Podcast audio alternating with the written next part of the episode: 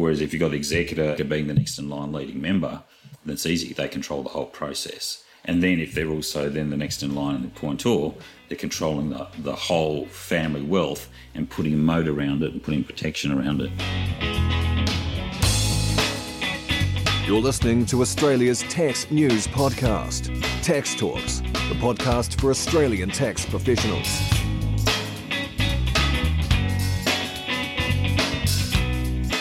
Welcome to episode 214 of Tax Talks. This is Heide Robson, and thank you to Class for sponsoring this episode. I hope you had a nice time away and a great start to 2020 despite everything else as a nation, of course, we had a terrible start to 2020. Mega fires, military employed, emergency status declared, 34 people died, over 6,000 homes destroyed, 18 million hectares burned. I think over 1 billion animals died. And summer isn't even over yet. And of course, the problem is not going to go away with the end of summer. Then we had hail and flooding, and now the coronavirus tax feels completely irrelevant in all of this. And in some way it is. But in another, of course, it isn't, because the money to deal with all these issues has to come from somewhere. And so tax is part of that equation. Looking ahead for 2020, there's a lot to be done, so many questions to answer, so many things to work out, and exciting events to come. The Xero Roadshow this week, the SMSF Association's National Conference on the 19th at the Gold Coast, 19th to 21st of February. I'm really looking forward to it. It will be great. I think it will be great. I've never been to the SMSF Association's National Conference, but I've heard a lot of amazing things about it. So I'm very excited. But coming back to the matter at hand, let's talk about the role of an appointer. Should an appointer also be the executor as well as SMSF trustee? Because these three, appointer of the family trust, executor of the estate, and trustee of the SMSF, these three are usually the ones who control the wealth of a deceased, assuming that all the wealth sits in a family trust and slash or SMSF and or the estate. Is there an argument to put all three into the hands of just one person? Or should you bring three people to the table? Here's Grant Abbott of Lightyear Docs and I Love SMSF with some insights. And as usual, please take all this just as entertainment and don't believe a word we say.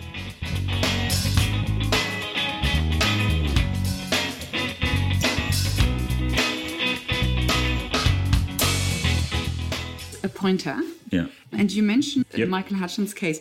Can you discuss A, what is an appointer, and B, what happened to Michael Hutchence?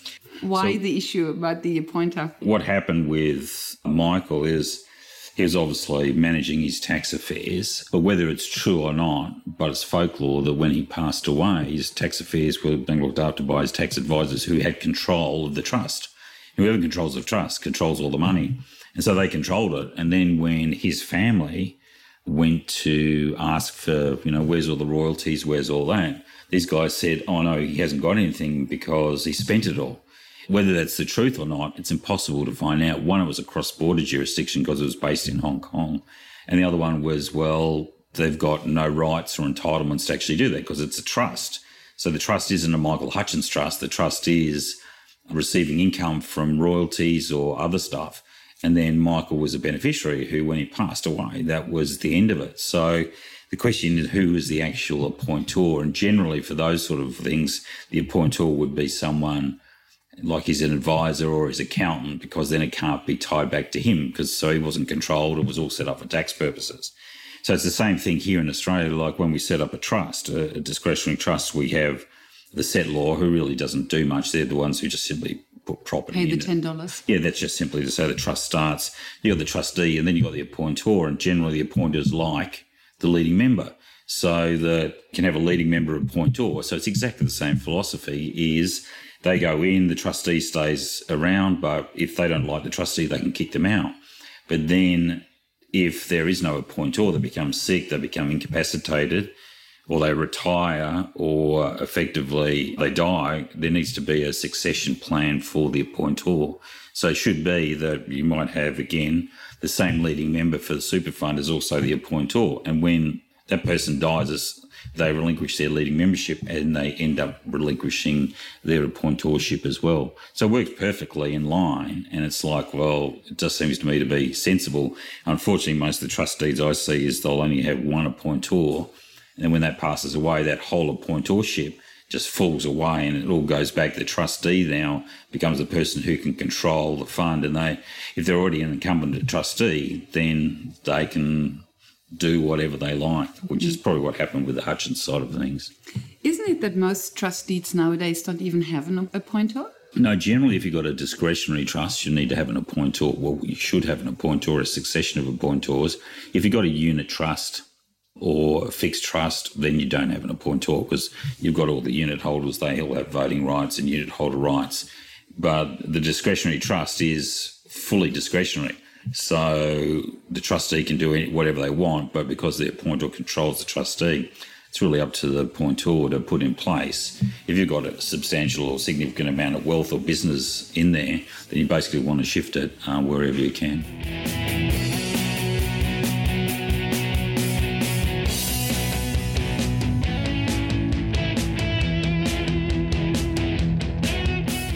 Appointor play a role in asset protection? Yeah, absolutely. For example, when you have a director in a trading company and that director is also the appointer of the family trust. Yeah. Could the um well, you want to get rid of that appointor. So all the reverse is you might have a company that's acting as the trustee of the discretionary trust and they have a they're going into liquidation or administration or whatever, can you to choose well. But the appointer appointor can just get rid of them straight away. So there's really never that threat if you've got the appointor. But likewise, if the appointor's under attack from a legal perspective, they'll be seen through the family court or whatever that they control that trust. Hence, they'll attack the appointor to try to get the assets of the trust, which is what anyone would do. But that's the time when the appointor needs to step down and the next in line comes in. So typically for asset protection, any professional who happens to be in line of potential suit, what they do is they'll put all their assets in their spouse's name. Now, the danger about that is obviously the spouse then walks away, they control everything. So you use a family trust, but the same thing is you want to say, okay, well, if I'm getting attacked, then I can resign my appointorship and then it passes down like the leading member to the next family member, next one in line, generally, or the spouse if they want. So, would you have an automatic removal noted in the trust deed that says whenever an appointor is subject to bankruptcy proceedings, for um, example, or subject to family court proceedings or whatever it is, they automatically get removed as appointor and we've gone we've gone down the track obviously with death and incapacity and bankruptcy, so that's the, the same sort of thing. We haven't gone down the family law court yet, but it's certainly something I've been thinking about. So I'm, I'm pretty sure the family court would try and weasel its way through anyway. But you know, again, that someone's going to have to have that fight at some point in time. So it'll make sense. So for us, bankruptcy, incapacity, death, or retirement resignation. So if you think what I would do in that one, if you think that you can see that there's obviously marital problems, is just to get out of there straight away and relinquish your appointorship on a voluntary basis. Because the appointor controls the trust, hence Correct. If the appointer gets attacked, the door is wide open to that trust. Mm-hmm.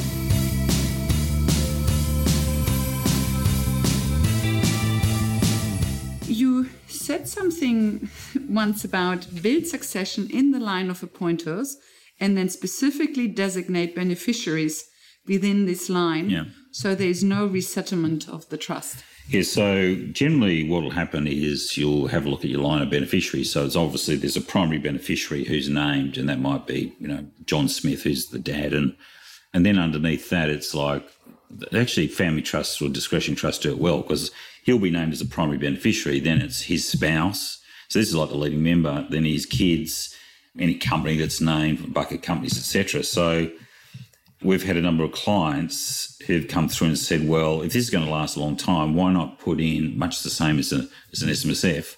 why not put in their names as designated beneficiaries? So, because they're, na- they're named there as being children, but why not put their names specifically in there? So, we uh, created a deed of designated beneficiary, which basically would name them as being part of that trust.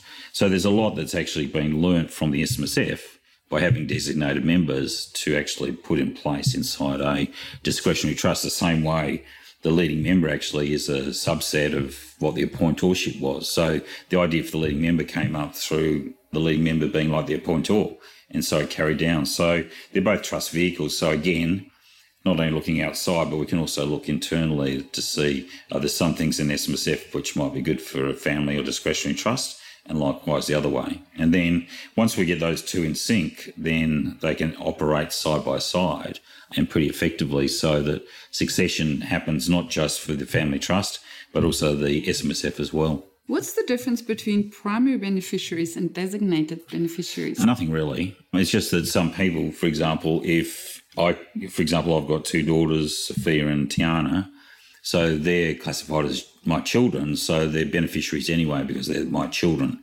So, but it's just better to put in their place is Sophia and also Tiana. So that way it becomes a really, it's it starts to be like an SMSF. We know who they are, we know what their elements are. Now, there's no, you know, they've got no different rights or entitlements, but the fact is that we're saying these these are part of this this whole mechanism we've got going. And when you say they're beneficiaries anyway, you mean they're beneficiaries anyway when you make a family trust election. Correct. So they're, they're beneficiaries and they're my children. So again, it'll only ever be the fact that when the trustee makes a distribution, he makes it down and has to make that assessment. It goes to a child that Sophia is my child whatever. Whereas making a designation, you can say, well, okay, well, these guys are actually, they're my children. They're actually designated as well. So it just makes it a little bit easier for the trustee. I wouldn't say it's a sleight of hand. It's just for some clients that I've found, they prefer that they're a lot more comfortable about having that process in place rather than just leaving it uh, as children. I see. Okay, so primary beneficiaries would just kind of name them as a group, so would say spouse or children, whereas designated beneficiaries would actually list their name. Correct. And when you talk about there's just one primary beneficiary, isn't yeah. it often that a whole range of people are primary beneficiaries? Usually you'll find there'll only be about one or two. And then what, what happens is they're like actually almost like the leading member. Then it cascades down from them to say it's their children, relatives, you know, any trust that's associated with them, any company that's associated with them. Because the, the danger about it is that if you've got too wide a set of beneficiaries, one, if you do your family election, it starts to cut that out. So what we do is we tend to just you know, keep it pretty tight in fact, quite often it's just only one person is a primary beneficiary, and then that feeds all the way down. So it's their spouse, their children, any of their relatives, trusts that they control, so on and so forth. So the primary beneficiaries are usually just the mum and dad. And for the family trust election, what's the word again when you select somebody and then their family? Their family. yeah, yeah. What's so, the name again? Um, the term. Sorry to butt in. The term we are looking for is primary individual, or more commonly called test individual. That is the individual whose family group is used for the family trust election. So it's exactly the same thing yeah, as like, like leading, leading member. member. Exactly. Yeah. Yeah, so they both really bounce off each other.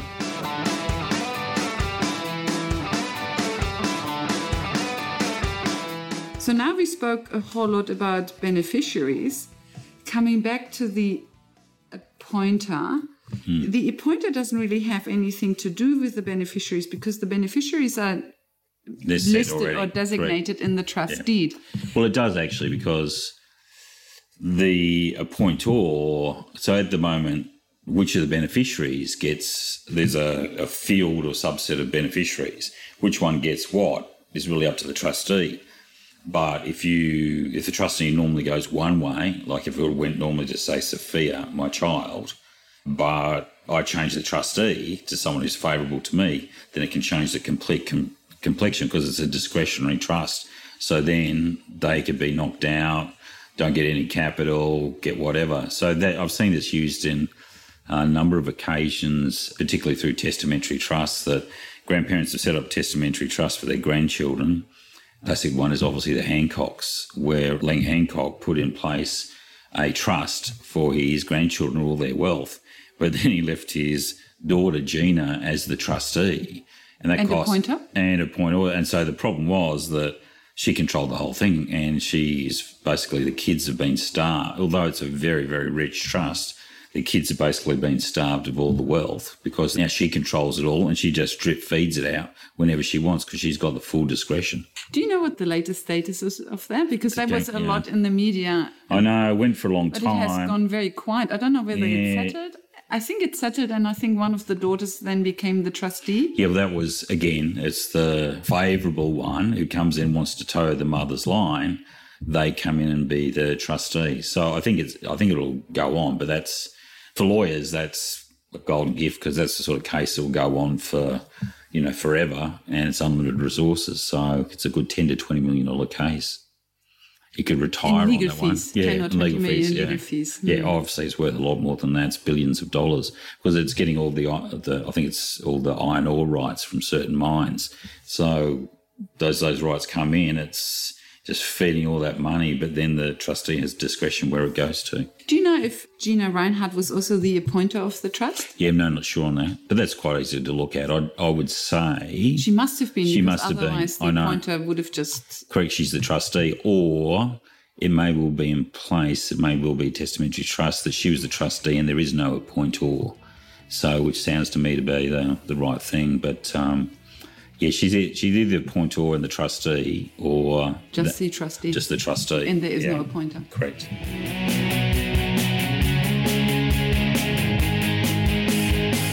The main thing is the, the hint there is that work out you, and, and what I've been doing on the road show is get people to work out their chain of succession. And once you do that, then you're pretty well right because then you can mirror that in your trust. You can mirror that in your SMSF. It's the same thing. So that the next in line, or something happens to someone, should also be your executor in your estate. So because then it means that it then becomes very seamless that if something happens, if someone dies, the whole thing is then passed to the next person and they control everything.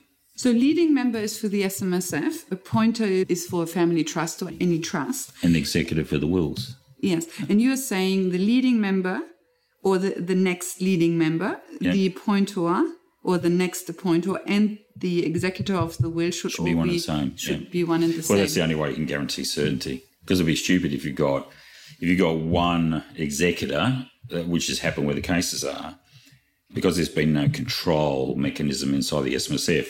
The executor will, if they want the money out of the SMSF, and you've got say someone else in there who doesn't want to pass the money, then obviously there's going to be a, a fight between the two. Whereas if you've got the executor and the the executor being the next in line leading member, then it's easy. They control the whole process. And then if they're also then the next in line and the appointor, they're controlling the whole family wealth and putting a moat around it and putting protection around it. And you can see if you don't have all of that, then it's just going to create for larger funds and larger trusts. It's just going to create a drama. But in all this, I think it works when the new appointer, when the new leading member, and when the executor have the other beneficiaries' interest in mind. But I think when you have patchwork families and the spouse from the second marriage becomes now the leading member of the SMSF, and the other members are children from the first marriage, then I Well, then they, I know, then they've got a um, huge problem. Well, yes and no. What you can do is set up two funds if that's going to be an issue. So you can look after. I remember my last when I was at NowInfinity, I had two funds, one for my children, and then one with my ex-wife and, and their children. So that, that's a way of working around That's that a good process. idea. Yeah. So again, it costs a little bit more, but not really. But long run, everyone knows exactly what they're getting.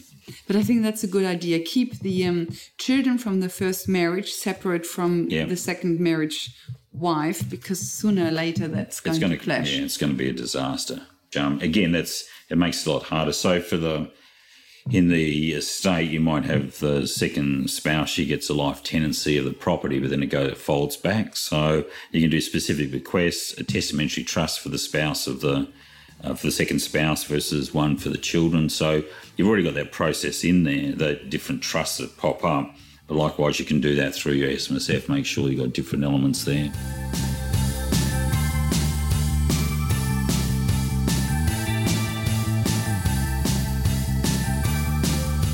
Welcome back. So, for succession of wealth, you have three key players the executor of your will, the appointer of the family trust, and the leading member of the SMSF.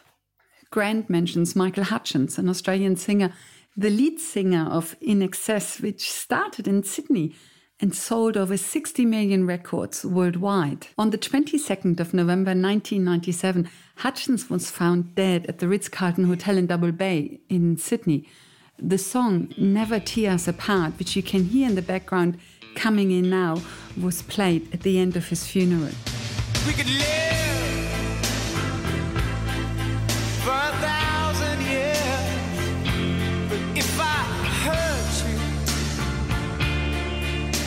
Given the number of hits and record sales, you would think that there would have been a large estate, but after paying legal fees, the estate was reportedly empty. There was nothing.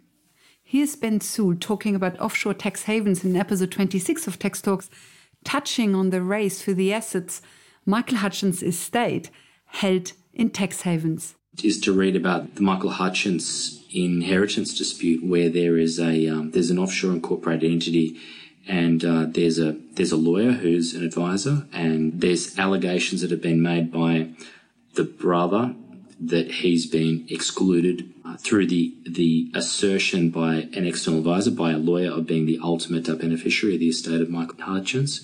So, look, yes, you'd think the more exotic you make it, and the and the further you put it outside the Australian jurisdiction, that the risk opens up. And one other thing, you might know the Australian charity Are You OK?